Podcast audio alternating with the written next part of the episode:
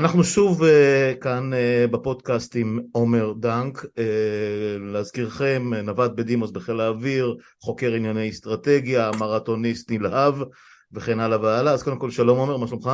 אהלן, ערב טוב טובי. מצוין. מצוין זה טוב, מצוין. מצוין זה טוב. כן, שאלתי אותך קודם לגבי הגשם, אמרת שרצת בגשם, אז אני סתם נרטבתי בגשם, כן. כל אחד עם התחביבים שלו. אני, אני, אני אספר לך סיפור קטנטן ומשם נגלוש לעיקר השיחה שלנו היום, ותכף נגיד מה, על מה אנחנו הולכים לדבר. ב- ביום חמישי בערב, ככה באו ביישוב הלא גדול שלנו, תמיד הופעה כזאת קטנה של דן טורן, בן מחזור שלי, קצת יותר צעיר ממני, ודודי לוי, ואחד השירים שכתב במקרה מאיר גולדברג, פזמונאי מאוד מאוד זיני, נקרא אימפריות נופלות לאט. ואני חשבתי על זה, אני מכיר את טורן, באמת עבדנו לפני הרבה מאוד שנים והכל, ו- וכל פעם ש- שהוא יוצא לאיזושהי הופעה או, או איזשהו טור, אז הוא מתייעץ עם החברים בטוויטר, מה נשאיר, מה אתם רוצים לשמוע, מה פה, מה שם, ותמיד איכשהו אני אומר לו, דן, בחייך, אימפריות, כל השאר לא חשוב. והשיר הזה איכשהו מלווה אותנו אה, בשנים האחרונות, כי, כי יש מין תחושה כזאת באמת של אה, אימפריה, ככל שהיינו אימפריה, לא, מעולם לא היינו כנראה, אה, ש, ש, שנופלת. עכשיו, אה, במקרה שלנו, בניגוד לשיר, נדמה לי שהיא לא נופלת לאט בכלל, נדמה לי שיש פה קריסה די מהירה, אה, אם היינו אימפריה, אבל הקריסה קיימת. אז אנחנו נדבר באמת על, על, על סיפור של, אה, לא יודע אם אימפריות, אבל של דמוקרטיות, של, של אומות, של מדינות, ש, שהמבנה הדמוקרטי שלהם, הדמוקרטי שלהם קורס. אז אתה יודע מה, אני אשאל אותך עכשיו שאלה מהירה, תשובה מהירה. זה קורה בדרך כלל מהר או לאט? זה קורה מהר ולאט. ואני אנסה להסביר uh, בקצרה, אז, אז... Uh, ותכף אנחנו נדבר גם על ברור. מקרים, אבל uh, יש שתי סוגים של קריסות של דמוקרטיות, הראשונה בדרך דמוקרטית והשנייה בדרך של הפיכה צבאית או כל הפיכה מהמשפחה הזאת, אנחנו לא נדבר על המשפחה השנייה של הפיכות צבאיות כמו פינושה בצ'ילה, כן. זה לא מעניין את השיחה שלנו, אני לא חושב שזה קשור לישראל, ודמוקרטיות שקורסות מהר אז uh, התהליך עצמו הוא לא בהכרח תהליך מהיר, הרבה פעמים זה תהליך איטי והדרגתי, אבל uh, נקודת השבר או uh, היכולת uh, לסמן את הזמן שבו זה קרה על ידי uh, אוטוקרטים נבחרים, uh, זה בדרך כלל, uh, אז זה קורה די מהר, ואחר כך uh, זה מתייצב על תהליך יותר איטי, הכל כתלות בצורך להישאר בשלטון. אז אה, יש נקודה שבה זה קורה מהר. אנחנו נרחיב, כן, אנחנו נרחיב על זה, אתה, אתה תפרט ותיתן דוגמאות כמובן אה, בהמשך השיחה.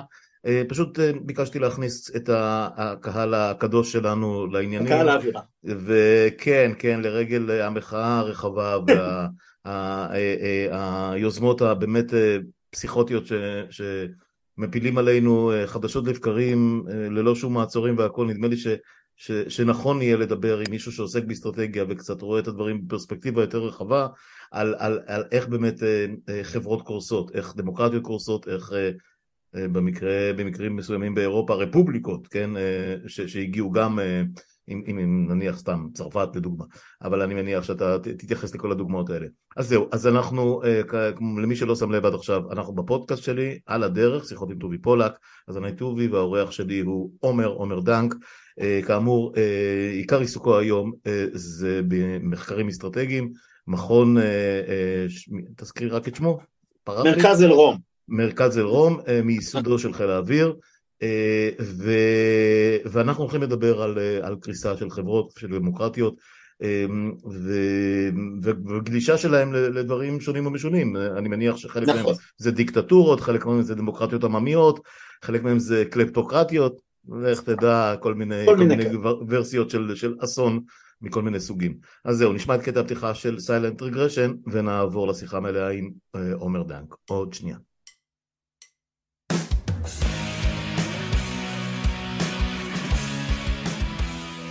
אז כאמור עומר דנק איתי אה, והוא הציע כמה, כמה נושאים לשיחה, אה, הוא הציע, אתה הצעת, כמה נושאים לשיחה, לשיחה השנייה שלנו שהיא תהיה יותר אה, לעומק, פחות, פחות מפוזרת ויותר ממוקדת, אני מקווה. ולרגל המצב ולרגל, ולרגל האירועים שהם באמת מתרחשים סביבנו בקצב מבהיל, בעיניי לפחות, ודי כמעט inevitable מבחינת ה, ה, היכולת שלנו, של, של המערכת, של המדינה, של המוסדות שלה להתנגד אליהם או להאיט אותם או, או, או לעצור אותם, אה, אז, אז בחרתי מכל הנושאים שהצעת, לפחות לשיחה הנוכחית, בחרתי את אה, תהליך אה, קריסתן של, של חברות או של מדינות. אתה, אתה תדייק את זה כמובן תכף במונחים היותר מקצועיים. אז זהו, האם אנחנו באמת נמצאים בעיצומו של תהליך כזה, ואיפה היית ממקם את המקום שלנו כרגע בפרספקטיבה של, של דברים שכבר קרו בעולם, או, או לפחות המחקר מדבר עליהם? קודם כל אנחנו תכף נדבר על אה, תהליך הידרדרות של דמוקרטיות ונקרא לזה הידרדרות לא קריסה אוקיי. Okay. אה, הידרדרות מכיוון שיש אה, מנעד מדמוקרטיה מלאה לדיקטטורה מלאה, בדרך יש משטרים היברידיים ויש דמוקרטיה חצי, כאילו דמוקרטיה אלקטורלית ואחרי זה יש אוטוקרטיה אלקטורלית, יש כל מיני מדרגות באמצע.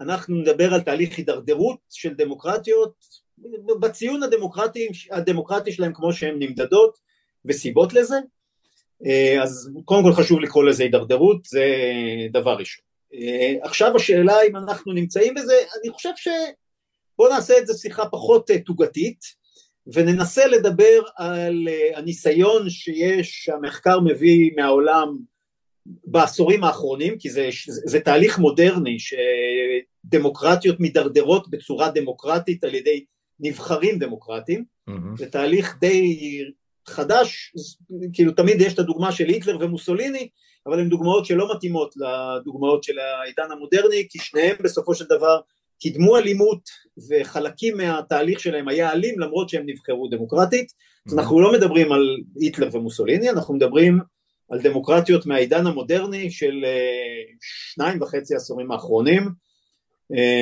ואיך הן מידרדרות על ידי אה, שימוש בשיטות הדמוקרטיות. אז, אז אתה מכוון בעצם, אם אני מבין נכון, בוודאי להונגריה. אם, הונגריה אני... זה, אנחנו נעשה שימוש רב בהונגריה, אם אתה רוצה כן. את השמות. לא, אני, לא אני מעט... פשוט בשיחה עם יאיר נבות מלפני אה, שבוע, עשרה ימים, הוא לבקשתי סקר את, את המהלכים שנעשו גם בהונגריה וגם בפולין, של, של נבחרים דמוקרטיים ש, שפשוט לאט לאט כרסמו בכל בכל ה, אה, לזה, הזכויות הדמוקרטיות של הבוחרים, עד שזה פחות או יותר הפסיק להיות דמוקרטי. נכון, אז, אני, אז, אז מכיוון שאני קודם אציג uh, כמה דברים כלליים uh, על דמוקרטיות ואחר כך על uh, סיבות uh, גלובליות למה אנחנו רואים את התופעה הזאת בצורה יותר רחבה, אני אביא גם דוגמאות מהונגריה ופולין. אה, אבל אני אביא עוד דוגמאות מבוליביה, אקוודור, פרו, אה, יש, יש עוד דוגמאות אה, בשפע, גם ארדואן בטורקיה, זאת אומרת כן. יש דוגמאות, אני אביא עוד דוגמאות וגם אני ארחיב אותן, אבל אנחנו נדבר יותר על המודל. יש כבר בין, בוא נגיד בין 12 ל-20 מקרים של הידרדרות דמוקרטיות, תכף נדבר על זה. אז קודם כל אני מציע שנתחיל עם בכלל עם הסוגיה הדמוקרטית, יש בעצם שלושה גלים של דמוקרט... תהליך אה, דמוקרטיזציה של העולם. הגל הראשון זה של המאה ה-19, אה, תחילת הדמוקרטיות הראשונות שבהם בעצם אה, גברים לבנים אה, קיבלו את הזכות אה, להחליט אה, בארצות הברית אה, שהפכה לדמוקרטיה והתהליך הזה נמשך, במאה ה-19 נוספו בריטניה, צרפת, קנדה, אוסטרליה, איטליה, ארגנטינה, נוספו כמה מדינות, זה הגיע ל... 12 מדינות ב-1900 ו-29 מדינות בשנות ה-20 של אחרי מלחמת העולם הראשונה. Uh, המדינה הראשונה שהתהפכה זה באמת הייתה איטליה, מוסוליני בתחילת שנות ה-20, זו הראשונה שהתהפכה מדמוקרטיה ללא, ללא דמוקרטיה, וכאמור אמרתי אנחנו לא נדבר על זה, בסדר? לא נדבר על הסחף הפשיסטי שסחף את אירופה באמצע שנות ה-20 uh, ולווה בהרבה מאוד אלימות פנימית והכשרה של אלימות אה, למרות שהיו סוגים של דמוקרטיה. אחרי מלחמת העולם השנייה אה, היה גל נוסף של דמוקרטיזציה שנבע גם מהדה-קולוניזציה של אה, האימפריות בריטניה, צרפת וכולי ומדינות קיבלו עצמאות וחלקן הפכו לדמוקרטיות ושוב וגם ישראל דרך אגב קיבלה לכאורה כאילו ישראל קיבלה עצמאות והתחילה בתהליך שבהדרגה הפכה לדמוקרטיה כמו שאנחנו מחשיבים דמוקרטיה היום. Uh, התהליך הזה אה, היה הדרגתי בעצם מסוף מלחמת העולם השנייה עד 1990 פחות או יותר, התפרקות ברית המועצות. בהתפרקות ברית המועצות יש בעולם 49 דמוקרטיות. אה, שזה, שזה הרבה, אני, אני רק בהערת אגב מדי פעם אכנס עם תמיהות משלי, התחושה היא, וה-common knowledge או common saying זה הדמוקרטיה, מה, זה, זה, זה, זה אוטופיה, זה יוון העתיקה, כיכר, כיכר העם, זה לא ממש קיים, רוב רובו של העולם הוא דיקטטורי, בואו נלך לאפריקה, בואו נלך למרכז אמריקה, מה פתאום דמוקרטיות, דמוק... או אסיה או כאלה, אז 49 מתוך נניח 200 מדינות פלוס מינוס, קצת פחות, כן. זה, כן. זה, זה, okay. זה לא רע, כאילו. כן, עשר שנים אחרי זה כמה יש לדעתך? עשר שנים אחרי איזה שנה? היינו 1990, בשנת 2000 כמה יש? לדעתי פחות. בשנת 2000 יש 89 דמוקרטיות. אה, אוקיי, אז אחר כך אתה צריך להסביר לי אה, למה מה שאתה קורא דמוקרטיות הן לא בהכרח דמוקרטיות שאנחנו היינו קוראים להן ככה. לא, לא, דמוקרטיות לא נכון, דמוקרטיות, אנחנו תכף נדבר על מה זה. אז המצב באמת יותר טוב ממה שנהוג לחשוב. אה, יכול להיות, לא, אני לא יודע מה נהוג לחשוב, אני מנסה להביא את אוקיי. המציאות כמו ש... אוקיי, לא, באמת הופתעתי מהמספרים האלה, אני חייב להודות. כמו שהמחקר מראה אותה, אז בשנת 2000 כתוצאה מהתפרקות ברית המועצות יש תהליך דמוקרטיזציה אה, גדול מאוד של העולם, בעצם הוכפלו מספר הדמוקרטיות, בגלל שבסופו של דבר הדמוקרטיה המערבית ניצחה את הקומוניזם הרוסי, זה היה מאבק בין שתי האידיאולוגיות הגדולות של מלחמת העולם, אה, והרצון להיות דמוקרטיה הפך להיות רצון עולמי. אה, חשוב למנהיגים להיות דמוקרטיה גם בדיקטטורות היום. אז בשנת 2000 היו 89 דמוקרטיות, התהליך הזה נמשך בהדרגה ועלה והגיע לשיא פחות או יותר של 95-6-7 בשנת 2014, mm-hmm. אבל כבר מ... אה, תלוי איך סופרים, בין 2005 ל-2010 מתחילה דעיכה של אה, הדמוקרטיזציה של העולם. ב-2010 יש 42 מדינות שנחשבות full democracy, לצורך העניין, דמוקרטיה ליברלית, היום יש 34, Freedom House שזה מדד שמודד את חופש העיתונות משנת 2005 כבר יש אצלו ירידה קבועה במדד חופש העיתונות בכל ה... כאילו במדינות בעולם. אז למעשה איפשהו בתחילת המאה הנוכחית אנחנו מזהים את שיא הדמוקרטיזציה של העולם וב-15-20 שנה האחרונות מתחיל, מתחילה ירידה ודעיכה של הדמוקרטיות. אז זה קודם כל חשוב אה, להבין, זה אה, נתון ש, שכדאי לזכור אותו כי הוא ילווה אותנו תכף, כי אנחנו מדברים על תופעות כלליות ולא רק על תופעות שיש בישראל. אז אה, אני רוצה להתחיל מהעובדה שהרמזים למה יורדות דמוקרטיות זה שיש מדדים שמראים שיש חוסר שביעות רצון מהדמוקרטיות במדינות הדמוקרטיות. זאת אומרת הציבור לא מרוצה מהדמוקרטיה ש... שיש במדינה שלו, אה, בחלקים גדולים של אירופה יש אה, חוסר שביעות רצון משמעותי, אני מדבר עכשיו על כאילו נתונים מ-2019 כי אין נתונים ממש, זה לא כל שנה מודדים את זה, בצרפת 58% לא מרוצים מהדמוקרטיה, בספרד ואיטליה 68, בבריטניה 69, בבולגריה ויוון מעל 70% לא מרוצים מהדמוקרטיה במדינה שלהם. אז, אז שנייה פסק זמן, שאלה, לא מרוצים מהדמוקרטיה או לא מרוצים מהשלטון שמנהל את הדמוקרטיה הזאת, שבעיניי זה דבר מכריע. אני, אני לא מרוצים מהדמוקרטיה, זה חשוב, מעניין. זה לא מרוצים מהשלטון, לא מרוצים מהדמוקרטיה. מהשיטה. כן, אוקיי. או מהשיטה הנוכחית שיש במדינה שלהם, אוקיי. או אינם שבעי רצון מהדמוקרטיה, אני אנסה בהמשך להסביר אה, למה יש השערות שיכולות להסביר את זה, אין הוכחה מה גורם לזה, אבל אנחנו תכף נדבר על זה. אה, יש מדינות שבמצב הרבה יותר טוב, גרמניה, פולין, פולין שהידרדרה מאוד, בפולין שבעי רצון מהדמוקרטיה, למרות שהיא הידרדרה. זה כן. נכון היה גם בוונצואלה דרך אגב, 77% בוונצואלה ב-2011 היו שבעי רצון מהדמוקרטיה. שנה לפני שצ'אבס מת. שנתיים לפני שצ'אבס מת. אז זהו, כי הוא עדיין, כי הוא עדיין היה מאוד מאוד דומיננטי וגם אה, כן, היה שם לא- עושר. זאת אומרת, לא עדיין זרם. כן, ועוד לא היה קריסה כלכלית מוחלטת. כן, בדיוק. אז זה, זה מה שכדאי לדעת, יש חוסר שביעות רצון מהדמוקרטיה, אנחנו נמשיך עוד קצת בנתונים. אה, דווקא במזרח אירופה יש עלייה בשביעות רצון מהדמוקרטיה בעשור האחרון. בערך בין עשרה לחמש עשרה אחוז עלייה, יותר מרוצים מהדמוקרטיה שיש במזרח אירופה, בכל המדינות זה די יחיד. בארצות הברית 59 אחוז לא מרוצים מהדמוקרטיה ב-2019, אה, ודי הרבה אנשים בארצות הברית רוצים מנהיג חזק שלא יהיה צריך להתחשב בקונגרס ובפרלמנט אה, כדי אה, להתמודד עם הבעיות. נהדר. עוד כמה נתונים שמעניינים בארצות הברית שכדאי זה, צעירים פחות חושבים שזה חשוב לחיות בדמוקרטיה בארצות הברית. שליש מילידי שנות ה-80 חושבים שזה חשוב, רק שליש מילידי שנות ה-80 בארצות הברית חושבים שזה חשוב לחיות בדמוקרטיה. כדי שתבין, ב-1995 אחד מכל 16 אמריקאים תמך בדיקטטורה צבאית. ב-2011 אחד מכל שישה תומך בדיקטטורה צבאית. מה שמעניין בנתון הזה שב-1995 זה היו עניים שתמכו בדיקטטורה צבאית. ב-2011 זה עשירים. שליש מילדי עשירים תומכים בדיקטטורה צבאית ב-2011 בארצות הברית.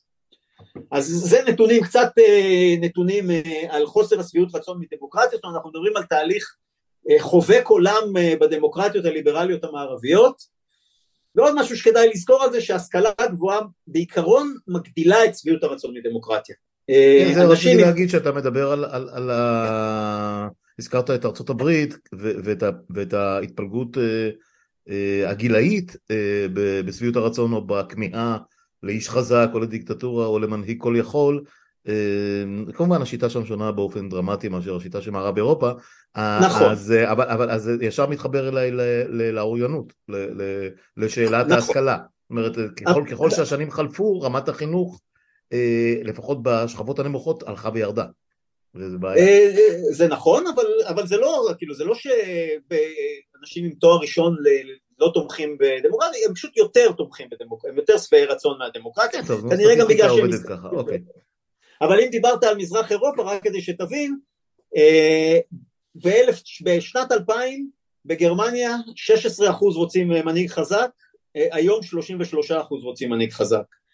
בצורה היום זה לא, אני לא יודע אם בשנה האחרונה לפני המלחמה, אבל היום אנחנו מדברים על 2020 פחות או יותר, בצרפת זה עלה משליש לחצי, ובבריטניה מרבע לחצי. זאת אומרת זו לא תופעה רק של ארצות הברית שנובעת מענייני ההשכלה בארצות הברית שהם מאוד משמעותיים, זו תופעה אה, רחבה של הדמוקרטיות המערביות אה, העולמיות כולם. בסדר? אז, אז, אז, אז, אז זאת שאלה פה שאני רוצה להשחיל, כי כשאמרת ארצות הברית, אה, אז התחושה שלי, התגובה הפבלואית הראשונה הייתה, נו בטח, הם רוצים את הדבר הזה כי, כי בעצם הם לא חוו את זה מעולם. זאת אומרת, כל, כל מי שחי היום, ובוודאי במאה השנים האחרונות, נניח אה, אחרי מלחמת האזרחים האמריקאית 150 שנה אה, לא בדיוק אה, חי במדינה שהיה בה שלטון דיקטטורי או שלטון יחיד או שלטון חסר, חסר מעצורים או מנהיג לכל החיים לא היה דבר כזה שם מאז שחוקקה החוקה מאז העצמאות כאשר נכון. באירופה אז, אז אני אומר אז הם יכולים להביע כמיהה למשהו שהם מפנטזים עליו הם לא בדיוק יודעים מהו באירופה לעומת נכון. זאת הזיכרון ההיסטורי הוא טרי לחלוטין. זאת אומרת, זה שבגרמניה מדברים בצורה כזאת, למרות שהם הדמוקרטיה הכי יציבה, בהרבה מאוד מדדים לדעת, לדעתך, לדעתי, לא משנה, אה, כן. אה, זה, ש, זה שבצרפת, אה, אחרי מה שהם עברו בשתי מלחמות עולם, בריטניה, אחרי מה שהם עברו במאה השנים האחרונות, זה מאוד מפתיע. קודם כל, אני על הפתעה אני תכף אדבר. כן. בשביל זה, בשביל זה התכנסנו. לא ואנחנו, אני, ואני גם תכף אסביר קצת יותר טוב למה, למה, למה אני חושב שזה קורה. Okay. אוקיי. Uh, אבל, uh, אבל מה שחשוב זה שאני חושב שבסך הכל במלחמת העולם עוד מעט עברו 80 שנה. אז uh, רוב האנשים שחיים היום כבר לא חיים תחת הזיכרון של מלחמת העולם, זה גם לדעיכה הזאת ולהתעממות ההיסטורית הזאת יש משמעות okay. אוקיי. בזה שיש שינויים. אה, מה שחשוב עוד, אה, אם כבר שנייה לפני הסוף של החלק הזה של חוסר צביעות רצון מהדמוקרטיה וההסברים שלו, אה, אז יש גם הרבה מאוד סקרים שבוחנים ממה, מה אתה חושב שחשוב בשביל להיות דמוקרטיה, אז כל אירופה חושבת שמערכת משפט הוגנת ועצמאית, הוגנת ועצמאית, זה קריטי בשביל שתהיה דמוקרטיה, 90% מהאירופאים חושבים את זה, כולל בהונגריה, כולל בפולין, כולל היום. בסדר? אז מערכת משפט הוגנת ועצמאית נחשב בעיני כולם אה, קריטריון קריטי לדמוקרטיה מלבלבת. אה, לעומת זה, בהרבה מאוד מדינות לא חושבים שחברה חופשית ואופוזיציה חופשית ותקשורת חופשית זה תנאי הכרחי לדמוקרטיה. אה, בפולין רק חצי חושבים שאופוזיציה חופשית זה חשוב בשביל דמוקרטיה, באיטליה 42 אחוז. אה, רק שליש מהאיטלקים חושבים שחברה חופשית זה חשוב בשביל להיות דמוקרטיה.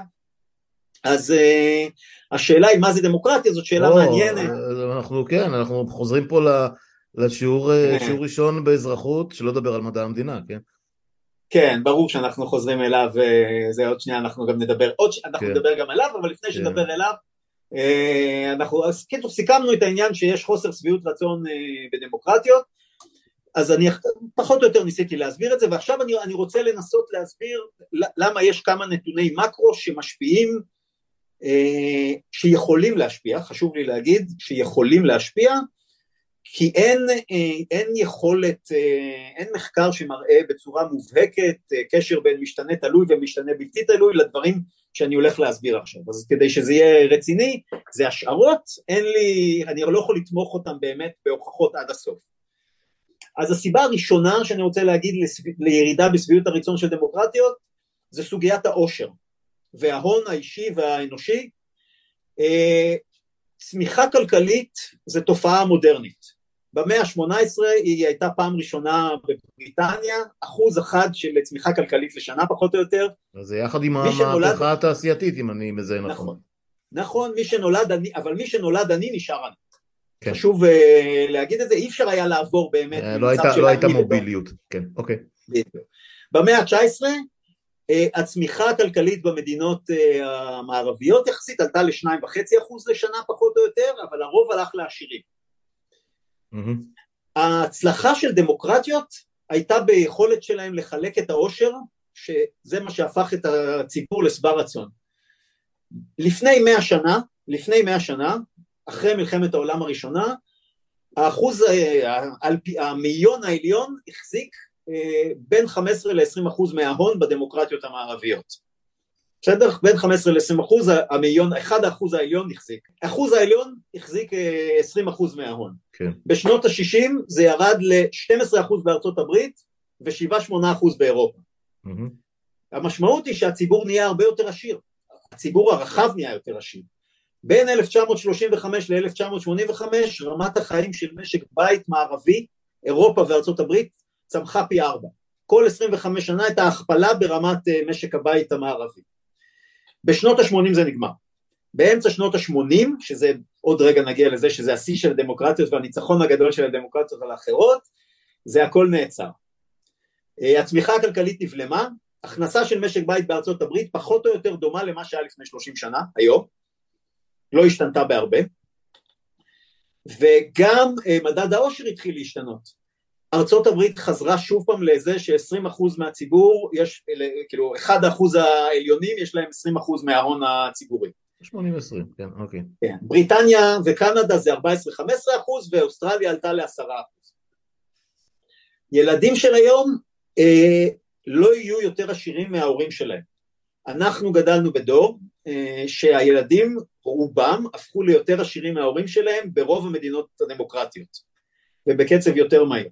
תחשוב על קניית דירה בישראל לעומת אה, לא, לא, הדורות... אתה לא צריך, אה, אני, אני בגיל, ש, אני בגיל ובסטטוס ש, שאני כבר מסתכל על העתיד של הנכד שלי, וה, וה, אני, אני באמת לא מקנא בהם, זאת אומרת הם, הם הולכים לעבור, הילדים והדורות שאחריהם, לא כל כך ברור לי מאיפה הם יביאו את, ה, את אותו הון שאתה מדבר עליו, או לפחות מינימום של, של צבירה.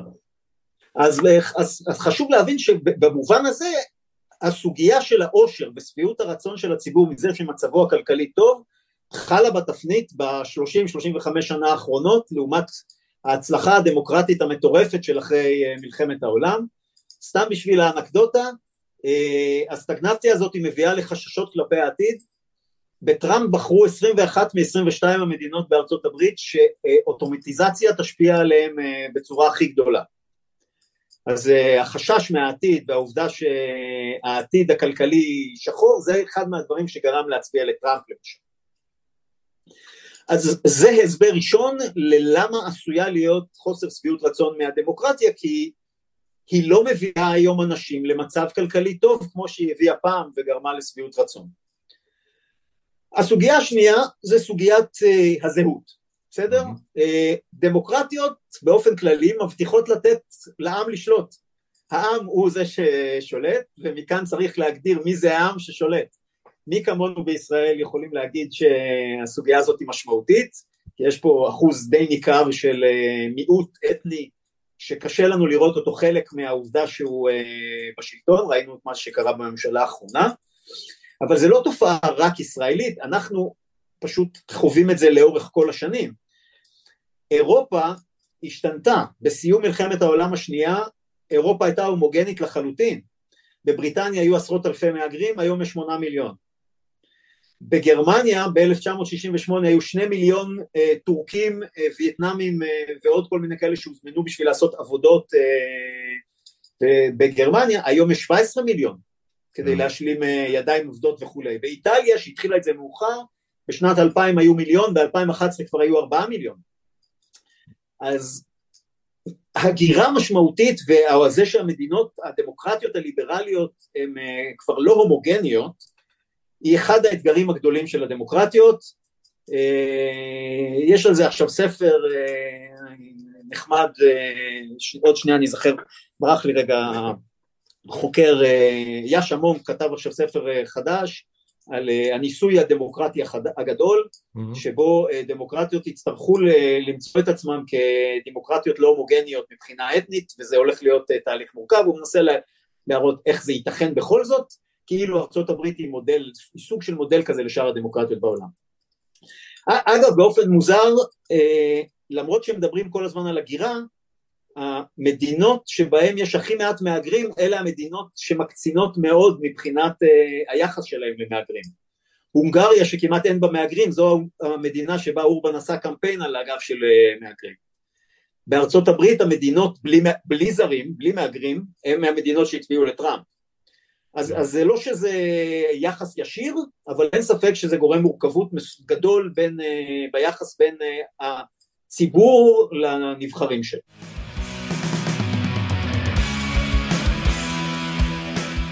עברנו עכשיו לסוגיה השלישית שיכולה להשפיע על זה שלא רואים בדמוקרטיות, חוסר שביעות הרצון של דמוקרטיות ואני קורא לה היחלשות הפרלמנט ו, ואני אומר את זה בזהירות כי זה לא בדיוק היחלשות הפרלמנט מה שקורה זה שבעולם המודרני של השבעים שנה האחרונות יש עלייה אקספוננציאלית במורכבות של הבעיות של החיים Mm-hmm. יש הרבה, הרבה יותר בעיות שלא מספיק להיות נבחר ציבור ופוליטיקאי שלא מבין בהם כלום ושהוא יכול להצביע, אתה צריך מומחים שיעסקו בהם וימליצו על מדיניות מה לעשות. התחממות גלובלית, סייבר, סוגיות תקינה למיניהם, הסכמי סחר, אה, חוקי ים, תקשורת וסלולר, אה, ניהול התקשורת ורגולציה עליה, כל סוגיית המיסים, איכות סביבה, בריאות, כל הסוגיות האלה מחייבות המון מומחים, כן. והמשמעות היא שהתפקיד של פוליטיקאים, כמה שזה, כאילו זה כל, כל מה שמדברים על ה deep state, אבל התפקיד של הפוליטיקאים באמת הפך להיות אה, הרבה פחות חשוב, כי בכל הסוגיות האלה, הם, אוקיי, הם צריכים להחליט על מדיניות, אבל אם, לא, אם הם לא קלפטוקרטים, הרוב זה סוגיות מקצועיות שהם לא יכולים להחליט עליהן לבד. חייבים הרבה אנשי מקצוע ומומחים לתחום כדי שיוכלו לייעץ להם בכלל מה הם יכולים להחליט. יש, כתוצאה מזה נולדו הרבה מאוד רשויות עצמאיות. סתם לדוגמה, רשות המיסים הרי זה רשות עצמאית במדינת רשות, ישראל. רשות החשמל, כן. כן, זה רשויות עצמאיות ש, שנוע, שנועדו לזה שאי אפשר לנהל את הדברים האלה בצורה אחרת. רק לסבר את האוזן, בבריטניה ב-75 השנה האחרונות המשרות הבירוקרטיות גדלו פי ארבע, הציבור גדל בשליש. אז, אז זה יחס מטורף של uh, שינוי בצורך. כן, אבל כמו שאמרת, הנושאים הפכו להרבה הרבה יותר מורכבים, אתה צריך הרבה יותר אנשים שמתמחים בזה, וזה נכון. לא מישהו שפעם אמרו לי, אה, מישהו שהיה מנכ"ל בעיתון שעבדתי בו, אמר, אה, ניהול זה ניהול, אני יכול, היום, היום אני יכול לנהל עיתון ומחר אני יכול לנהל מפעל של גרביים. לא, לא, זה, לא, זה, לא, זה לא, לא, זה ממש לא פשוט בעניין הזה. Uh, הסוגיה הכי בולטת בתחום הזה של כאילו היחלשות הפרלמנט זה סוגיית עצמאות הבנקים המרכזיים.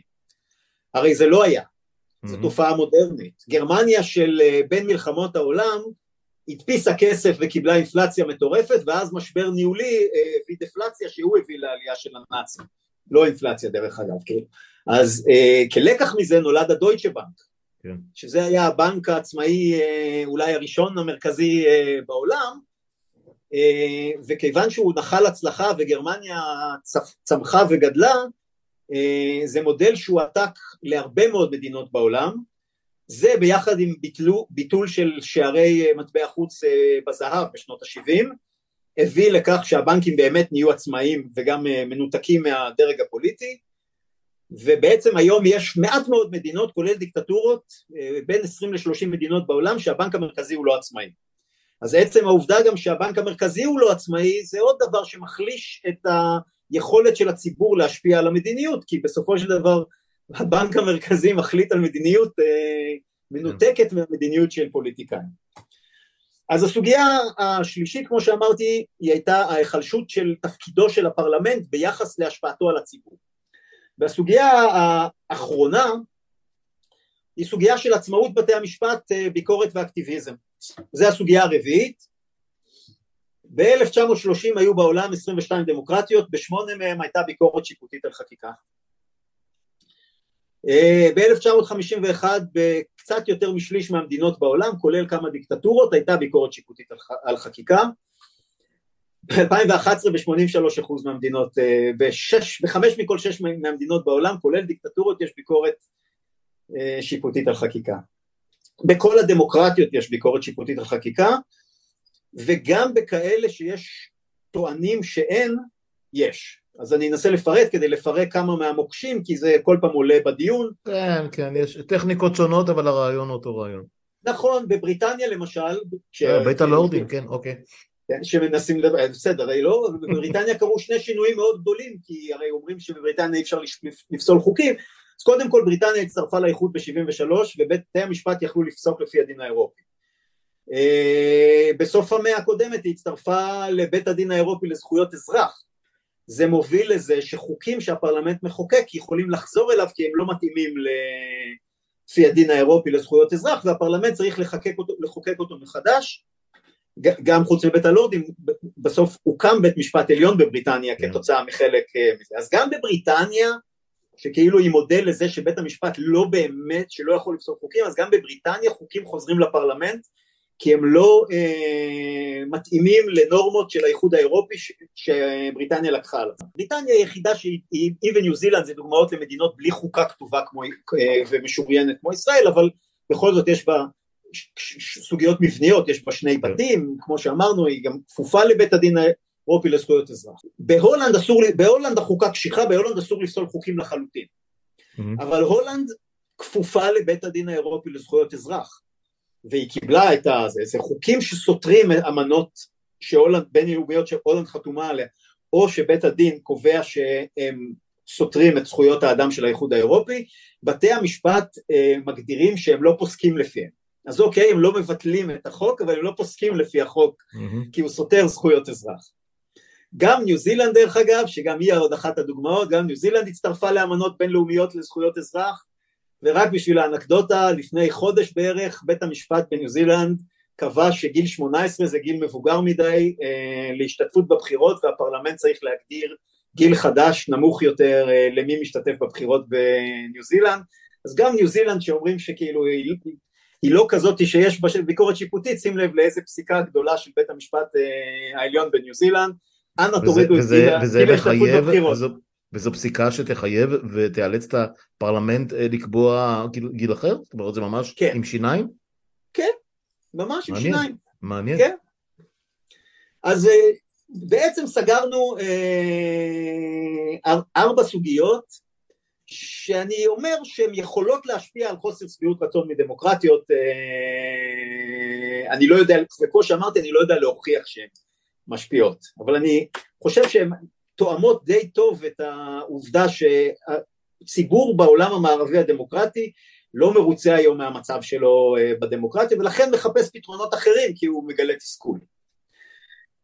אגב, עוד סיבה אחת אחרונה שהיא קצת שונה, אה, היום בשביל להיבחר צריך הרבה יותר כסף ממה שהיה פעם, הרבה יותר, בכל המדינות.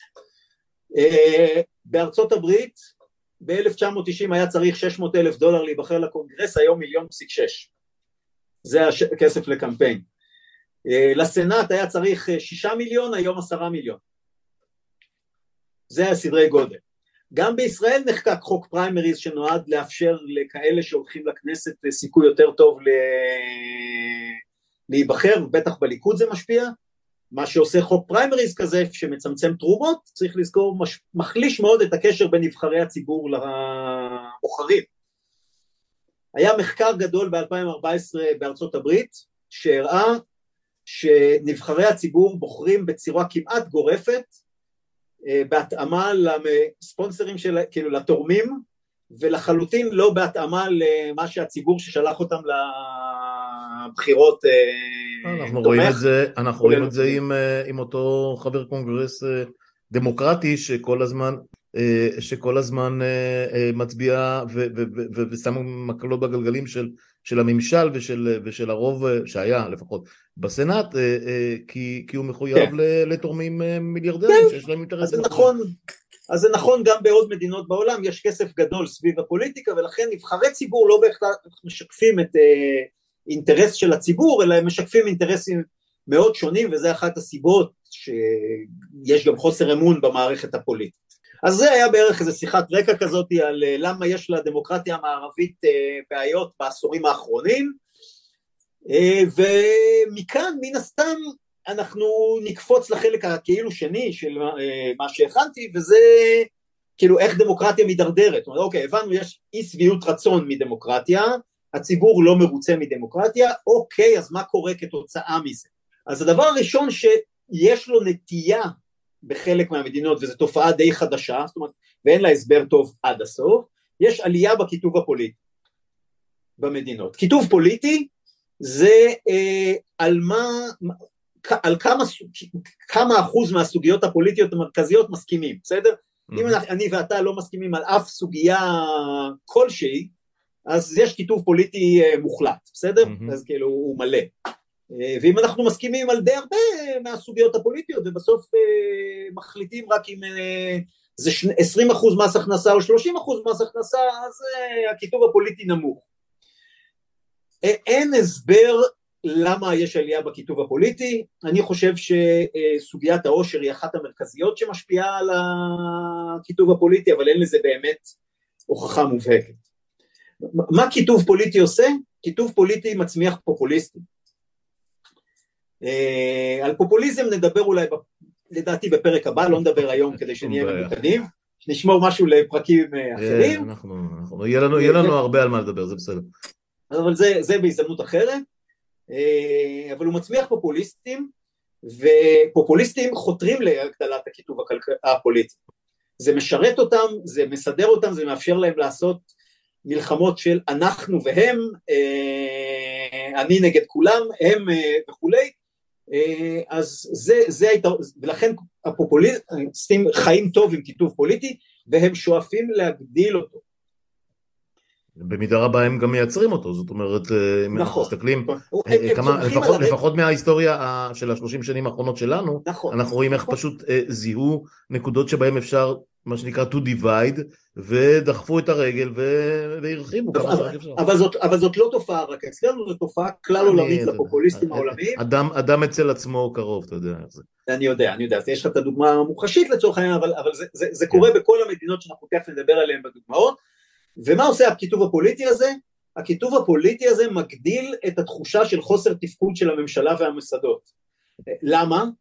אה, אני אתן לך, אפשר לקחת דוגמאות מארצות הברית. טראמפ נבחר וביטל את כל הדברים של אובמה.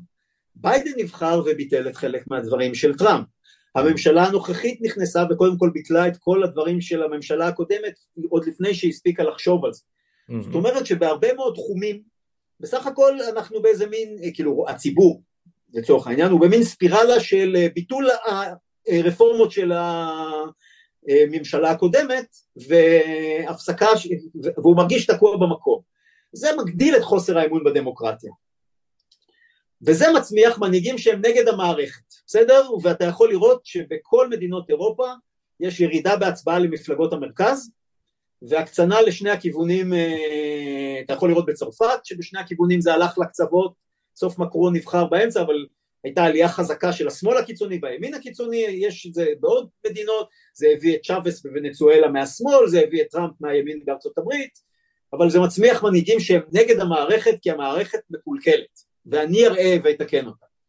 בסדר? וזה מגדיל עוד דבר אחד, זה מגדיל את הנכונות של הציבור לצעדים אנטי דמוקרטיים, וזה מה שאמרתי קודם, זה מגדיל את הנכונות של הציבור למנהיג חזק או לשלטון אה, צבאי או לכל הדברים האלה, שהמשמעות האמיתית של זה זה נכונות לשבור את כללי המשחק הדמוקרטיים שבלעדי נכונות לשחק על כללי משחק אין דמוקרטיה. זאת אומרת דמוקרטיה היא לא רק uh, הגבולות הברורים אלא גם היא איזו הסכמה על כללי משחק uh, נורמטיביים שלפיהם משחקים למרות שיש גם משחק מלוכלך מאחוריה אבל הוא בגדר הטעם הטוב מה שנקרא. כן. ולא בגדר, בגדר הכל, הכל מותר רק, רק אני אעיר שבכל אה, המקומות האלה, כל, כל אותם מנהיגים, אם זה טראמפ, ואם זה אורבן, ואם זה נתניהו, ואם זה uh, whoever, ב, ב, בכל המדינות הדמוקרטיות, uh, אם נניח לפן, uh, אחת, אחת מהשושלות של לפן תעלה לשלטון, או היורשות של, uh, של מוסוליני באיטליה וכן הלאה והלאה, הם משתמשים בשיטה, זאת אומרת, הם, הם כל הזמן הולכים נגד השיטה, אבל הם רוכבים על השיטה הזאת, טוב, אנחנו, אמרת שאתה לא רוצה לגעת בדוגמה הגרמנית, טוב. אבל אי אפשר לברוח ממנה, הם משתמשים בשיטה בשביל לטפס עליה, ואחר כך פשוט מנסרים, מנסרים את הענפים שעליהם הם טיפסו, והשאלה אם יש לזה סנסטביליות להמשך, זאת אומרת, הרי מה, אז, אז, אז במקרה של היטלר לצורך העניין, או אחרים, פשוט ביטלו את כל המערכת ולא היה אפשרות שמישהו אחר ייבחר. איך, איך אה, טראמפ כזה נניח היה, אה, אה, וראינו שהוא ניסה, שהוא ניסה לבטל את תוצאות הבחירות, איך הם חושבים שיהיה השלב הבא, אם הם בכלל חושבים כך? קודם כל הם לא חושבים איך יהיה השלב הבא, הם טראמפ דרך אגב, טראמפ דרך אגב נתקל בקושי הכי גדול בארצות הברית, עזוב, כאילו גם אם הוא היה נבחר לעוד ארבע שנים, בזה שהוא לא יכול לשנות את החוקה ולהיבחר ליותר משמונה. רפאל קוריאה באקוודור שינה את זה וכיהן שלוש קדנציות, צ'אבס כיהן שלוש קדנציות ואז מת. כן. פוטין שינה את זה שהוא יוכל... אה, טוב, הוא עשה הצרחה עם מדוודב הלוך וחזור ופתר את הבעיה. נכון, ועכשיו הוא עשה הצרחה אחת, ועכשיו הוא פתר את הבעיה עם זה שהוא יכול להיבחר. כן, לנצח. ארדואן, כן. ארדואן גם שינה את החוקה, זאת אומרת, כן. כל המנהיגים הנשיאותיים הצליחו לשנות את החוקות שלהם כי הם היו פחות קשיחות מהחוקה של ארצות הברית. ואז לכן איך אוטוקרטים הם קודם כל דואגים להישאר בשלטון וחוץ מטראמפ שהוא דוגמה חריגה כל האחרים אה, עשו מספיק מהלכים שבהם הם יוכלו לשנות את החוקה ולשכתב אותה ועכשיו אנחנו נדבר על איך זה קורה כשהם, אה, כשהם עולים. Mm-hmm. אז בעצם כשנבחר אוטוקרט פופוליסט ואמרנו שעל פופוליזם נדבר בהזדמנות אחרת, רובם נבחרו ברוב קטן. אני אה, במקום לחסוך לך את כל הדוגמאות עכשיו רק בשם העניין סתם אורבן, אורבן מפלגת החוק והצדק קיבלו 53.5% מהקולות וזה הביא להם שני שליש מה... מבית הנבחרים שאפשר להם רוב מוחלט לשנות את החוקה. אה, איבו מוראלס בבוליביה נבחר עם 53.7 מפלגת החוק והצדק בפולין שעושה את כל המהפכות בסך הכל קיבלה 37.6 אפילו לא רוב מוחלט, יש לה קואליציה כן. קטנה מאוד עם אה, עוד כמה אנשים. אגב, הקואליציה שלהם בפרלמנט, בסיין הנוכחי היא של 20, אה, 229 פלוס 4 מול 227, זה קואליציה קטנטנה, אבל הם, אה, בזכות הקואליציה הזאת הם משנים את כל מה שהם רוצים. ינוקוביץ' באוקראינה, לפני שהבריחו אותו במהומות של חורף 2013-2014, זכה בסיבוב השני עם 51.8. אז אה, כאילו כולם נבחרו דרך אגב ברוב מאוד קטן, אפשר להגיד שזה אפילו מזכיר קצת את מה שקרה פה עכשיו. לגמרי, לגמרי, זה אחד לאחד, כן. אה, ואגב הספירה, הספירה, אה, אה, אם כבר מדברים על זה, הספירה גם בארצות הברית וגם במקומות אחרים, אני לא, לא מכיר את המספרים ספציפית בגרמניה, פולין והכל, אבל אם, אם מנטרלים את אחוזי חסימה וכאלה, אז, אז בסוף בסוף בסוף המספרים זהים. המספרים כן. זהים ובארצות הברית הם אפילו נטו פעמיים לטובת. באופן לא, מובהק לטובת המועמד האחר. בשבע מתוך שמונה הבחירות האחרונות אה, הפופולר ווט של הדמוקרטים היה הרבה יותר גדול בבחירות האחרונות. כן, אבל אני מדבר אפילו בישראל פה, ההפרש, ההפרש המעשי כשמנטרלים את כל ההפרעות האחרות, הוא פחות ממנדט אחד. הוא, הוא, הוא כן. בערך 30 אחוז פחות ממנדט אחד, שזה, אבל שזה זה, מדהים. אבל זה, אבל זה כשהשאלה היא כן ביבי, לא ביבי, וזה לא בדיוק שאלה היחידה, כאילו. זאת אומרת, בשאלה כן לא, ביבי, לא ביבי... תשמע, זאת השיטה, אני לא מערער עליה, אני רק אומר, לא, לא, שכשהם אומרים זכינו ויש ברוב מכריע, זה הכריע בעד וזה וזה וזה, לא, ממש לא, זאת לא המציאות בפועל, אבל בסדר.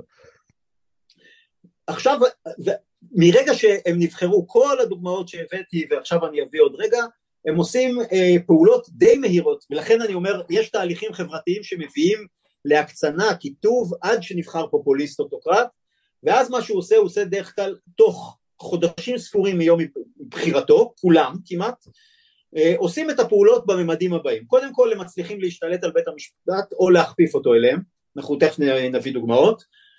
הם משתלטים בצורה מוחלטת על שומרי הסף מערכת אכיפת החוק והרשויות שיכולות להקביל אותם. חלקם משתלטים על הפרלמנט, או מנטרלים את הכוח של הפרלמנט באיזושהי צורה. בישראל זה מובנה יחסית וזה החלק הקל, אבל במקומות אחרים היה צריך לעשות אה, פעולות אחרות, אנחנו ניתן נביא דוגמאות. הם משתלטים לחלוטין על התקשורת, בכל מיני דרכים, אבל הם הופכים את התקשורת להיות אה, בת חסות שלהם, ואז אה, הם עושים עוד שני תהליכים, הם מתחילים לפגוע, זה התהליך הראשוני החשוב, בסדר? כאילו, כי mm-hmm. אחריו הכוח אצלם. ואז מתחיל בצורה הדרגתית והיא יכולה להיות איטית, כי דיברנו על מהר לאט בהתחלה, ועכשיו מתחיל החלק האיטי, כי מהחלק הזה כשהכוח הובטח, אה, צריך להפעיל את מידת הכוח הכי קטנה הנדרשת כדי להמשיך אה, לשלוט במצב. אז מה שקורה מהשלב הזה זה שמתחילים לפגוע בזכויות פוליטיות וחירויות הפרט, בהדרגה כל אחד לפי הצורך שלו, והדבר השני שמטפלים בו זה היושרה של המערכת, ה... מערכת הבחירות ומערכות הבחירות הניטרליות כדי לשלוט גם בהם ליתר ביטחון ליום פקודה. ועכשיו אה, לפי, לפי הסדר נלך על איך זה קרה בחלק מהמדינות מכיוון שדיברת עם יאיר נבות אנחנו לא, נעשה, לא נאריך על הונגריה ופולין נעשה את זה ממש בקטנה ונדבר על דוגמאות אחרות שיהיו קצת יותר מעניינות. אה, בהונגריה איך שהוא בנבחר הם uh, עשו תיקון קטן בחוקה עם השני שליש שלהם כדי להגדיל את בית המשפט לחוקה מ-11 ל-15 שופטים ולהוסיף חמישה שופטים מטעמם כדי להבטיח את זה שהשינוי החוקתי שהם uh, מתכוונים לעשות ומבטיח להם את הבחירות בגלל שהם שינו בו את אזורי הבחירה, נדבר על זה, uh, יהיה שלהם. תוך שנתיים היה להם כבר שמונה מתוך חמש עשרה שופטים כי הם צמצמו את גיל הפרישה ואת משך... זה טריק מדהים. ואת משך הכהונה. ההורדת גיל פרישה הבטיחה, אפשרה להם למנות מאות שופטים בערכאות נמוכות, כי בערך שליש מהשופטים היו צריכים לפרוש. הדבר האחרון שהם עשו, אה, שהוא גם רלוונטי לימינו, הם שינו את הוועדה למינוי שופטים. הם הפכו אותה לוועדה, אה, מה שנקרא, בבחירתו של נבחרי הציבור, כי שופטים צריכים להיבחר על ידי הציבור, זה נשמע טוב גם פה, והיא מורכבת... כי תמיד הם מנפנפים בדוגמה האמריקאית שהיא כל כך אה, לא רלוונטית לדיון הזה, אבל אוקיי. אז בהונגריה הדוגמה הרבה יותר יפה, אה, ועדה לבחירת שופטים מורכבת מכל המפלגות בפרלמנט, וצריך רוב של שני שליש בשביל לבחור בשופטים, ולפידס, שזה המפלגה של אורבן, יש רוב של שני, שני שליש מהוועדה, אז, אז הם ממנים את הוועדה, אבל זו ועדה שממונית ברצון הציבור. בפולין, רק כדי שנעבור עכשיו לפולין, בפולין, בפולין החוק הראשון שנחקק היה ששר המשפטים יכול לפטר שופטים בערכאות נמוכות ובערכאת הערעורים. Uh, החוק השני, גם הוא היה שינוי של הוועדה למינוי שופטים. Uh, זה הפך להיות ש-15 מתוך 25 נציגים uh, נבחרו על ידי הסיים, שבו היה למפלגה uh, רוב מאוד קטן, וככה המפלגה הבטיחה רוב אה, בוועדה לבחירת שופטים לבחור את כל השופטים שהיא רוצה. בנוסף היא הורידה את הגיל פרישה, שהיא גם הורידה את הגיל פרישה, שזה גם עבד שם טוב, זה הביא לפרישה של 40% מהשופטים, למעט כאלה שהנשיא מאשר להם להמשיך לכהן כי הם אה, מטעם. דבר האחרון שהיה שם זה מהומה, מהומה חוקתית, זה שאת הטריבונל החוקתי, שזה שופטים שאמורים לשפוט לגבי החוקה, אה, היו שלושה שופטים שמונו לפני הבחירות שחוק וצדק אה, נבחרו בהם ב-2015 אבל הם עדיין לא הושפעו על ידי הנשיא. אה, המפלגה מינתה במקומם אחרי הבחירות שופטים חדשים, בית המשפט קבע שה... פסל את המינוי אה, החדש ותיקף את המינוי הישן, זה גרם למהומה חוקתית אה, מאוד גדולה עד שזה התהפך וכל הדברים האלה וזו אחת המהומות החוקתיות שהייתה בפולין אבל נכון להיום גם הטריבונל החוקתי הוא על ידי, נשלט על ידי החוק והצדק והיום יש מנגנון גם, נוסף עוד מנגנון במשרד המשפטים שמאפשר לקנוס או להדיח שופטים שהפסיקות שלהם נחשבות אה, פוגעניות או מזיקות לפי אה, משרד המשפטים. זהו, הפרשנות, של מי הפרשנות? זה עדיין של השלטון, כן. אבל אה, אוקיי, זה היה רק כדי, העברת את זה עם יאיר, אבל הנה יש לנו את ונצואלה, מה קרה בוונצואלה? ונצואלה, איך שצ'אבס נבחר, הוא החליט שהוא הולך לחוקק חוקה חדשה באותה שנה מיידית, הוא הלך למשאל עם על אה, האם לכתוב חוקה חדשה ומה יהיו ומי יקבע את, הסד, את הדרך שבו היא תיכתב. אה, בגלל שזה היה אחרי הניצחון הגדול שלו בבחירות, זה זכה לרוב עצום של 90% מהציבור לחוקק חוקה חדשה. צ'אבס כתב את uh, חוקי הבחירות לאספה המכוננת שתכתוב את uh, החוקה החדשה וקיבל בה 119 מתוך 125 מושבים. אה, כן, אבל מה שיפה היה זה שנקבע שהחוקה תיכתב בדלתיים סגורות ולא בדיון ציבורי אה, פומבי, וזה הובא ל... והיה גם מחלוקת גדולה על אה, למי, מה הפער בין הסמכויות בין הפרלמנט לאספה המכוננת שתכתוב את החוקה שנבחרה הרגע על ידי הציבור.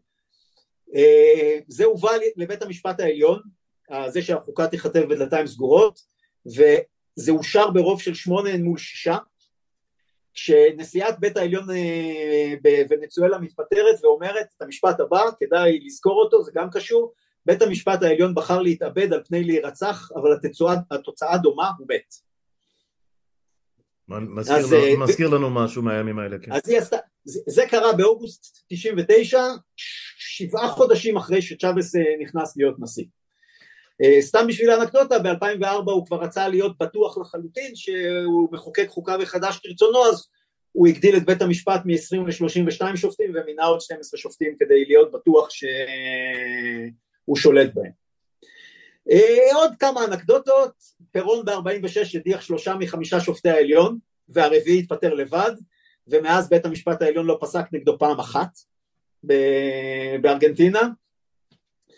פוג'ימורי עשה תרגיל דומה בפרו, הוא הדיח שלושה משבעת חברי הטריבונל החוקתי שמנעו ממנו לרוץ בפעם השלישית ובית המחוקקים אישר את זה בטענה שזה מגביל את הזכות החוקתית שלו להיות, אה, להיבחר שוב גם על זה הייתה מהומה פוליטית אבל זה גם היה נפלא לאותו פוג'ימורי דרך אגב היה יועץ לענייני מודיעין בשם מונטסינוס שהיה מצלם שופטים, חוקר, אה, ובקיצור, אה, גוף אה, שב"כי שדאג לסחוט את השופטים, בסוף גוף, האירוע... כש... גוף, גוף אדגר הוברי. כן, אדגר הוברי. אה, בסוף הקדנציה של פוג'ימורי התברר שהוא באופן ישיר שילם שכר לשלושה מהשופטים העליונים ולשני חברים אה, בטריבונל, ככה שהשלטון בבית המשפט הוא תופעה חובקת לכל המנהיגים הפופוליסטיים. ואנחנו גם רואים מה, מה, מה קרה עם המינויים של טראמפ בשנה האחרונה שלו לכהונה. כל המורכבות של זה, זה נכון. כן. עכשיו אה, כמה דברים על הפרלמנט דרך אגב, אה, ואמרנו שהם גם משתלטים על הפרלמנט.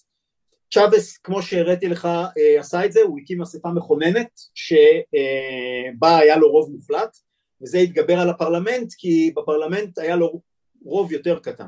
Mm-hmm. אגב גם מדורו היה לו את הבעיה הזאת כי הפרלמנט ב-2017 בחר אופוזיציה חזקה שבחרה נשיא אחר ולכן בית המשפט העליון אה, פסל את הזכויות של הפרלמנט אה, לחוקק כי בית המשפט העליון היה אה, מטעמו של מדורו. אורבן שינה את החוקה ושכתב את אזורי הבחירה. הוא קיצץ את אזורי הבחירה לחצי.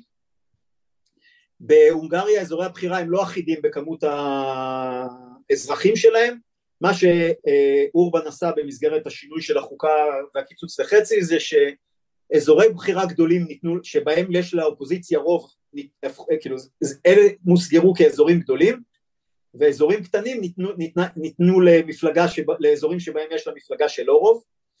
אז זה אומר שיש, כאילו גם אם יש 50% מהקולות כן, זה דומה מאוד לשיטת האלקטורים האמריקאית עם ה...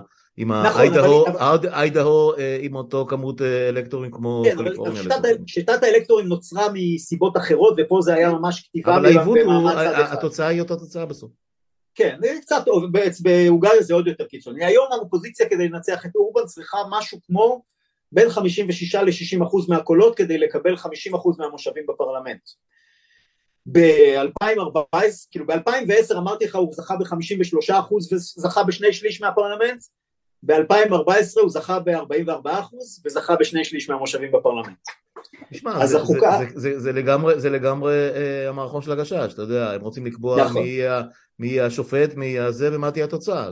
זה נורא פשוט, ברגע שיש לך את הכוח, אתה מחליט מה שאתה רוצה, בח... למה, אתה יודע, אז אני אקפיץ אותך ישר, כי אנחנו כבר, אתה יודע, מתקרבים לשעה של שיחה, וצריכים קצת לרחם על אה, מאזיננו, בסך הכל זה לא, נכון. אתה יודע. עוד עשר דקות. זה נשמע כמו, אה, אה, סמינר, סמינריון אה, אקדמי, אבל אנחנו בסך הכל בפודקאסט, עם, כל הכבוד. כן, אני מנסה. כן, כן, לא, זה בסדר, זה על הכיפאק, אתה שם לב שאני... אה, אה, אתה זורם. אני לא יודע כמה עוקב, אבל אני, שותק לא מעט. אני אשתדל להקשיב. אה, העניין הוא שבסופו של דבר, הכמיהה למשהו טוטליטרי, אוטוריטרי, שלטון יחיד, שלטון נוקשה יותר, היא ברורה, הטבע האנושי אוהב, אוהב סמכות, סמכותניות, או איך, ש, איך שהמדע נכון. קורא לזה. אבל בסופו של דבר,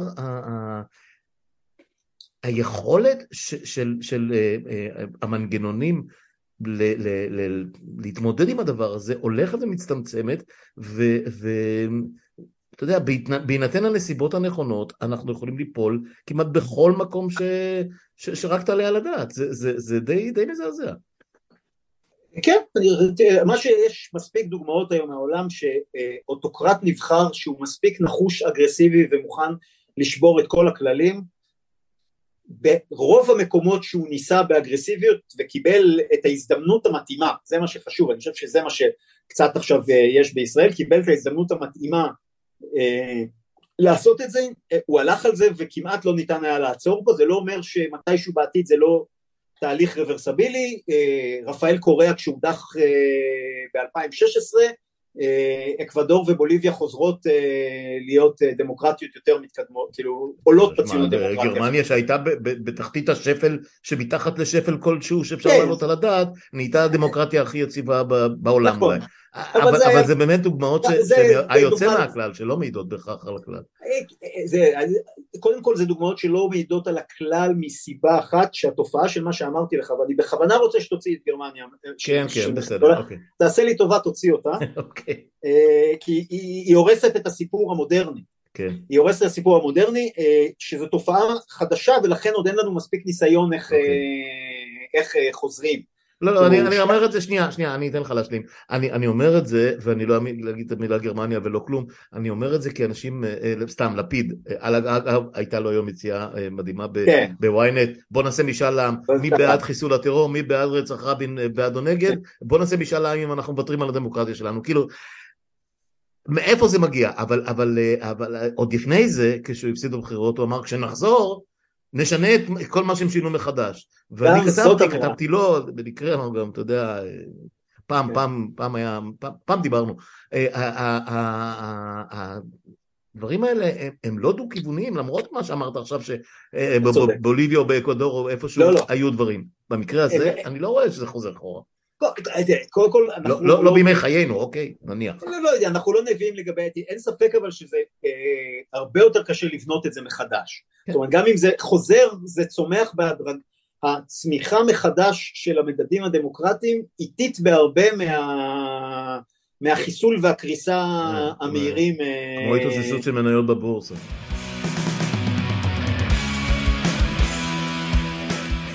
הדבר האחרון שאני רוצה, כי אמרת שאנחנו... אה, כן, בואו נגביל את עצמנו ונשאיר חומר לפעמים הבאות. נשאיר חומר לפעם הבאה, אז בואו נדבר כן. על הדבר האחרון וזה התקשורת.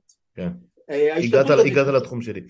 ההשתלטות על התקשורת זה אחד הדברים שכל האוטוקרטים בכל המקומות עושים. מכיוון שדיברת עם יאיר נבות על פולין ועל פולין, אז אני אקפוץ ישר לפוג'ימורי. פוג'ימורי בפרו אה, לקח את אותו מונטסינוס שהיה הרי אמרתי לך שר המודיעין מבפנים והוא פשוט שילם לתקשורת מטעמה של הממשלה בדלת האחורית.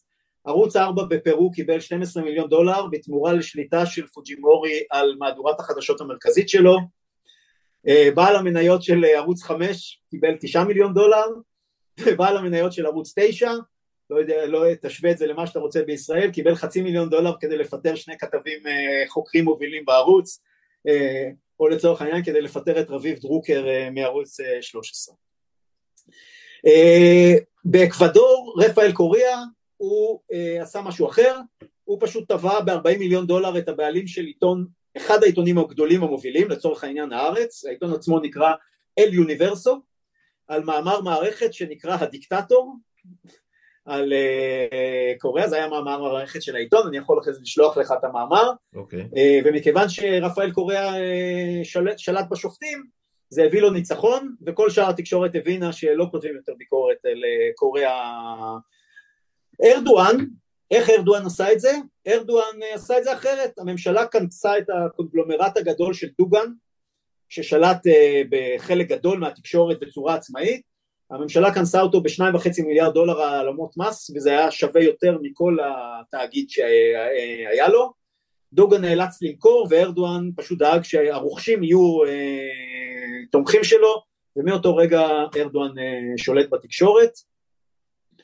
אה, זהו זה ארדואן אורבן עשה את אותו דבר דרך אגב. אורבן אה, אה, חוקק חוק הנה שים לב לחוק בשם המקסים אה, הבא, חוק שלזכותם של האזרחים לקבל מידע הולם על החיים הציבוריים. החוק הזה אפשר, אה, דרש מהתקשורת אה, לדווח דיווח מאוזן, שהם נתונים לפיקוחה של רשות ש... למפלגה של אה, אורבן שקובעת. נדמה לי שקר היא הנביא החדש של התקשורת פה בארץ, משתמש באותם, במונחים דומים מאוד, אפרופו התאגיד. במונחים דומים, בדיוק. כן. זה בסך הכל מה שאורבן עשה זה הוא הצליח להביא לסגירת כל גופי התקשורת הפרטיים או למכירה שלהם אם אתה רוצה דוגמה למה שזה הביא בבחירות האחרונות שכל האופוזיציה התאחדה תחת מנהיג אחד שזה מזכיר קצת את ממשלת האחדות הקודמת mm-hmm. בישראל שהיא לא מחוברת לכלום אבל התאחדו כולם נגד אורבן נציג האופוזיציה קיבל חמש דקות בשידור יחיד בטלוויזיה הציבורית בהונגריה לאורך כל קמפיין הבחירות חשוב להביא את הדוגמה הזאת כי זה מראה לך שבהונגריה יש בחירות חופשיות אבל הם אז לא... אז זהו, מה שניסיתי לא... לשאול קודם, בעצם בשביל מה מראית העין הזאת? זאת אומרת, once עשית. את כל זה, למה, למה להמשיך עם קטע של בחירות? זה רק בגלל התקנות של, ה, של, ה, אה, של האו"ם או של, או של האיחוד האירופי או של גופים מהסוג הזה? מה, מה העניין? יש הרבה סיבות. למה להמשיך בתהליך של בחירות. קודם כל לפופוליסטים הבחירות מאוד חשובות. חשוב שלא יהיה תהליך דמוקרטי בין בחירות לבחירות, אבל את הבחירות הם מקדשים. כי הבחירות מעניקות להם לגיטימציה, ולגיטימציה חשובה גם לדיקטטורים, אה, לא רק לפופוליסטים נבחרים כמו שדיברנו עכשיו, גם לפוטין חשובה לגיטימציה ציבורית. גם לאסד. גם אה, לוק, לוקש, לוקשנקו ב-2000 או ב-2002, אני לא זוכר את השנה בדיוק, עסק, הוא היה, הוא היה נבחר יחיד, הוא עשה קמפיין בחירות אדיר, הוא הסתובב בכל בלארוס עם להקות אה, רוק, אה, במסגרת קמפיין הבחירות שלו. אה, בחירות גם בדיקטטורות, אולי בסיפור אחר נדבר פעם על דיקטטורות. בחירות אה, מייצבות גם את משך השלטון של דיקטטורה. אז בחירות הן חשובות כן. ביחס בין אוטוקרטים לציבור ולכן מראית עין מאוד חשובה, זה גם לא לגמרי מראית עין, אפשר גם להגיד שיש בחירות חופשיות, הבחירות בהונגריה חופשיות לחלוטין, אין, הן גם לא מזויפות. כן, אבל השיטה בנויה ככה שאין לך שום סיכוי לנצח אותו. אתה צודק, זה נכון, זה מה שחשוב בסיפור, זה מה כן, שחשוב כן, בסיפור. כן, כן תשמע, אה, אה, אני לא יכול שלא להשליך את כל מה שהשעה באמת העמוסה והסופר מעניינת שהעברתי איתך כאן עכשיו, להשליך את כל הדברים האלה עלינו, כי זה, זה, זה די מדהים, זאת אומרת כאילו שיש איזה textbook ש, שמישהו לקח ותרגם מהונגרית ומפולנית ומספרדית ומ, ומרוסית ושאני יודע מעוד כמה שפות וגם בלי לעשות את זה בפועל, אבל פשוט למדו את כל הטכניקות ובמקרה של נתניהו, צריך להגיד, מה שאנחנו רואים עכשיו זה באמת בהינתן ההזדמנות, ואני עוד לא משוכנע עד כמה הוא באמת יוכל לעשות כל מה שהוא רוצה לעשות, אבל גם המעט או אחוז מסוים ממה שהוא רוצה לעשות זה יהיה אסון. אבל על, על הדברים האחרים, כמו השתלטות על התקשורת, כמו ריסוק ו... ו, ו לא יודע, באמת סירוס מוחלט של שומרי הסף, הוא כבר, זה סיפור של עשור. נכון. הבן אדם, כן. הבן אדם הלך באופן יסודי, וממש פרה פרה הלך וחיסן את כל הרפת, בלי שום בעיה, זאת אומרת זה, נכון. זה מדהים. זה, זה כן, מדהים. בתהליך שיטתי ומובנה, אני חושב שאפשר לראות, וכל פעם הוא עשה את זה, כמו שאמרתי לך בהתחלה, כל פעם הוא עשה את זה במידה הדרושה. אה, המינימלית הדרושה. אה, אה, לדעתי במקרה שלו זה גם הדרושה וגם במסגרת היכולות שלו, כן. כי בניגוד להיום, אז היו לו בלמים, יש אומרים שהוא השתנה והוא לא היה כזה קודם, אני ממש לא מקבל את זה. כמי שעוקב, כמי שכותב, כמי, ש, כמי שהיה במערכות התקשורתיות כל השנים, אני חושב שאנשים רצו, ראו את מה שהם רצו לראות ולא באמת מה שהיה, אבל, אבל זו תכונה אנושית ידועה. אני חושב שהוא פשוט לא תמיד היה יכול, כי השותפים הקואליציוניים שלו ב, ב, בסיבובים הקודמים לא נתנו לו ללכת את כל הדרך, אבל זה כבר באמת דיון, אה, דיון פוליטי. כן, אבל זה, אחר. כן, ניסי, ניסי, אני ניסיתי, כאילו אפשר, אפשר היה להיות בתוגה, ניסיתי להביא את, ה, את הרקע המקצועי מחקרי, ובהחלט הבאת. כדי שהוא ייתן תמונה ופרספקטיבה יותר רחבה על התהליכים שאנחנו רואים עכשיו בישראל, כל, אחד, כל אחד ישפוט בעצמו. ועשית את זה באופן אה, אה, באמת אה, יוצא מהכלל, אני, אני נשארתי פעור פה גם אם זה לא נראה ככה בווידאו, okay. אוקיי. אבל זה ששתקתי רוב הזמן רק מעיד את זה. תשמע עומר, העבודה הזאת של, של אה, עבודה אקדמית, אה, או לפעמים סמי אקדמית, או עבודה כן. שמערבבת כן. בין, בין אקדמיה למציאות, היא, היא מאוד מרתקת. העניין הוא, ונשאיר את זה כדיון, אה, כדיון לפרקים הבאים, העניין הוא עד כמה, על כמה אפשר להתמודד ולהתנגד לזה, זה, זה עניין אחד, והוא, והוא פוליטי והוא, והוא אזרחי, והיינו בהפגנות וכולי. זה אחד. אבל הדבר השני הוא עד כמה באמת, איזה, ופה, אתה יודע, אני מרים לנו להנחתה לעתיד, עד כמה באמת החיים של, של הפולני הממוצע, של ההונגרי הממוצע, של הוונצואלי הממוצע, אה, כמובן שכל אחד עם הניואנסים שלו, או של האמריקאי הממוצע במידה רבה, אפרופו השתתפות של פוקס, אתה יודע, והשטויות של טראמפ ובית המשפט העליון וכן הלאה, עד כמה באמת הבן אדם, הבן אדם הרגיל מן היישוב אה, זה, זה מילא מטריד אותו, עד כמה זה באמת משפיע עליו. כי התחושה היא שזה באמת סיפור הצפרדעים, לאט לאט מבשלים אותך והכל, ואף אחד לא ממש מרגיש עד שזה נוגע למשהו ספציפי מאוד, מאוד מאוד נקודתי במקרה שלו, אם זה הפלות, אם זה, אם זה נישואים אזרחיים, אם זה, אם זה אימוץ ילדים, אם זה, אתה יודע, זכויות של להט"בים וכן הלאה. אה, ולדעתי על זה הם בונים, שכל אחד בחלקת אלוהים הקטנה שלו אומר, אה, אני לא מרגיש את זה, אני לא ממש את זה, המניות בסדר, כאילו, התמונה הכללית איומה, ברמה, ברמה הפרטנית, אני לא בטוח עד כמה אנשים מבינים את המשמעות. אני מציע אחד שנשאיר את זה לפרק הבא. כן, ברור. כדי שיהיה מעניין. כדי ברור. שיהיה מעניין. ברור. שתיים, אני חושב שזה תלוי במצב הכלכלי ובסיטואציות אה, מרחביות. הרבה פעמים חלק מהאוטוקרטים האלה נאמנו מעשור, למשל פוטין נעלם מעשור ראשון של עלייה במחירי הנפט, ולכן אה, בלי קשר אליו ישירות, הרוסי הממוצע אה, השתפרו חייו בעשור הראשון של המאה ה-21. כי רוסיה נהייתה מדינה קצת יותר... ואומן היה חלק, חלק חשוב מה, מהאיחוד האירופי, אז גם כן, הוא נהנה אז... מהפירות של ההצלחה של האיחוד האירופי. חלק מהזמן. ואני חושב, ש... ואני חושב שאצל חלקם זה אה, אה, מתחיל לסבול מבעיות, אה, מהבעיות המבניות שזה יוצר, ואני חושב שכדאי אה, להשאיר את זה לפרק הבא, אולי בהחלט. על פופוליזם ועל האתגר שיש לפופוליסטים הנוכחיים, אני חושב שזה יהיה גם אתגר של הממשלה הנוכחית, ואז אולי אפשר לדבר קצת על פוליטיקה. בהחלט. בסדר גמור. אוקיי, אז אה, אה, זה היה, זה היה פרק עמוס, זה היה פרק עמוס עם הרבה מאוד פרטים, הרבה מאוד דוגמאות, אה, מעורר מחשבה, לפחות מהכיוון שלי, אני מקווה שנצליח לעניין מספיק אנשים, כי יש פה, היה פה, כן, היה פה הרבה, הרבה מאוד חומר למחשבה. אז uh, תודה, תודה שהקדשת לנו את השעה הזאת, uh, זו הייתה מה שנקרא אוניברסיטה משודרת, uh, או לפחות מכון מחקר, קצת, ניסיתי. מכון מחקר משודר, uh, שעה קלה על, uh, על אסטרטגיה אם תרצה, uh. אסטרטגיה והיסטוריה, אני יודע, היסטוריה, היסטוריה קרובה. Uh, וכמו שאמרנו, זה פרק שני אבל לא אחרון מתוך כמה כאלה ש... שאני כבר אה, רואה, אתה יודע, הגלגלים עובדים, אה, על מה אנחנו הולכים לדבר בפעמים הבאות. עומר דן, תודה, תודה לך. תודה לך. יאללה, יאללה ביי. ביי.